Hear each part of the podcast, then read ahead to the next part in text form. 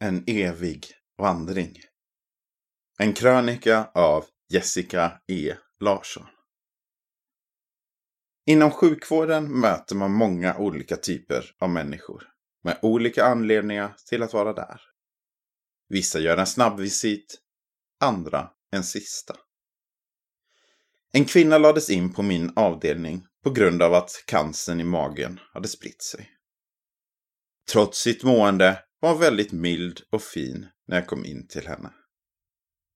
På dagarna lyssnade hon på kristna ljudböcker på sin stereo och ett par gånger i veckan kom diakonen förbi för att läsa bibeln, sjunga lovsång och be med henne. En eftermiddag när diakonen precis skulle gå frågade henne vad de läst den dagen. Efesiebrevet kapitel 2, svarade hon.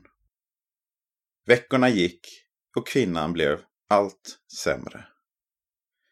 En morgon möttes jag av hennes man som bar ut stereon och ljudböckerna.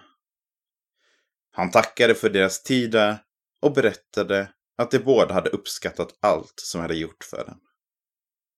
Hon hade gått bort tidigare den morgonen. När jag gick in för att ta väl hade hon ett milt och ett harmoniskt leende på läpparna. I Efesierbrevet kapitel 2 berättar Paulus om att vi genom nåden och tron på Gud är frälsta. Det är den mest fantastiska gåva man kan få. I måndags var just Efesierbrevet kapitel 2 uppslaget i min andaktsbok och jag fastnade för vers 10. Där står att vi är skapade av Gud för att vandra den vägen han har lagt ut för oss. För vissa är vägen lång och för andra kort. Men när vi går med Jesus är döden inte slutet.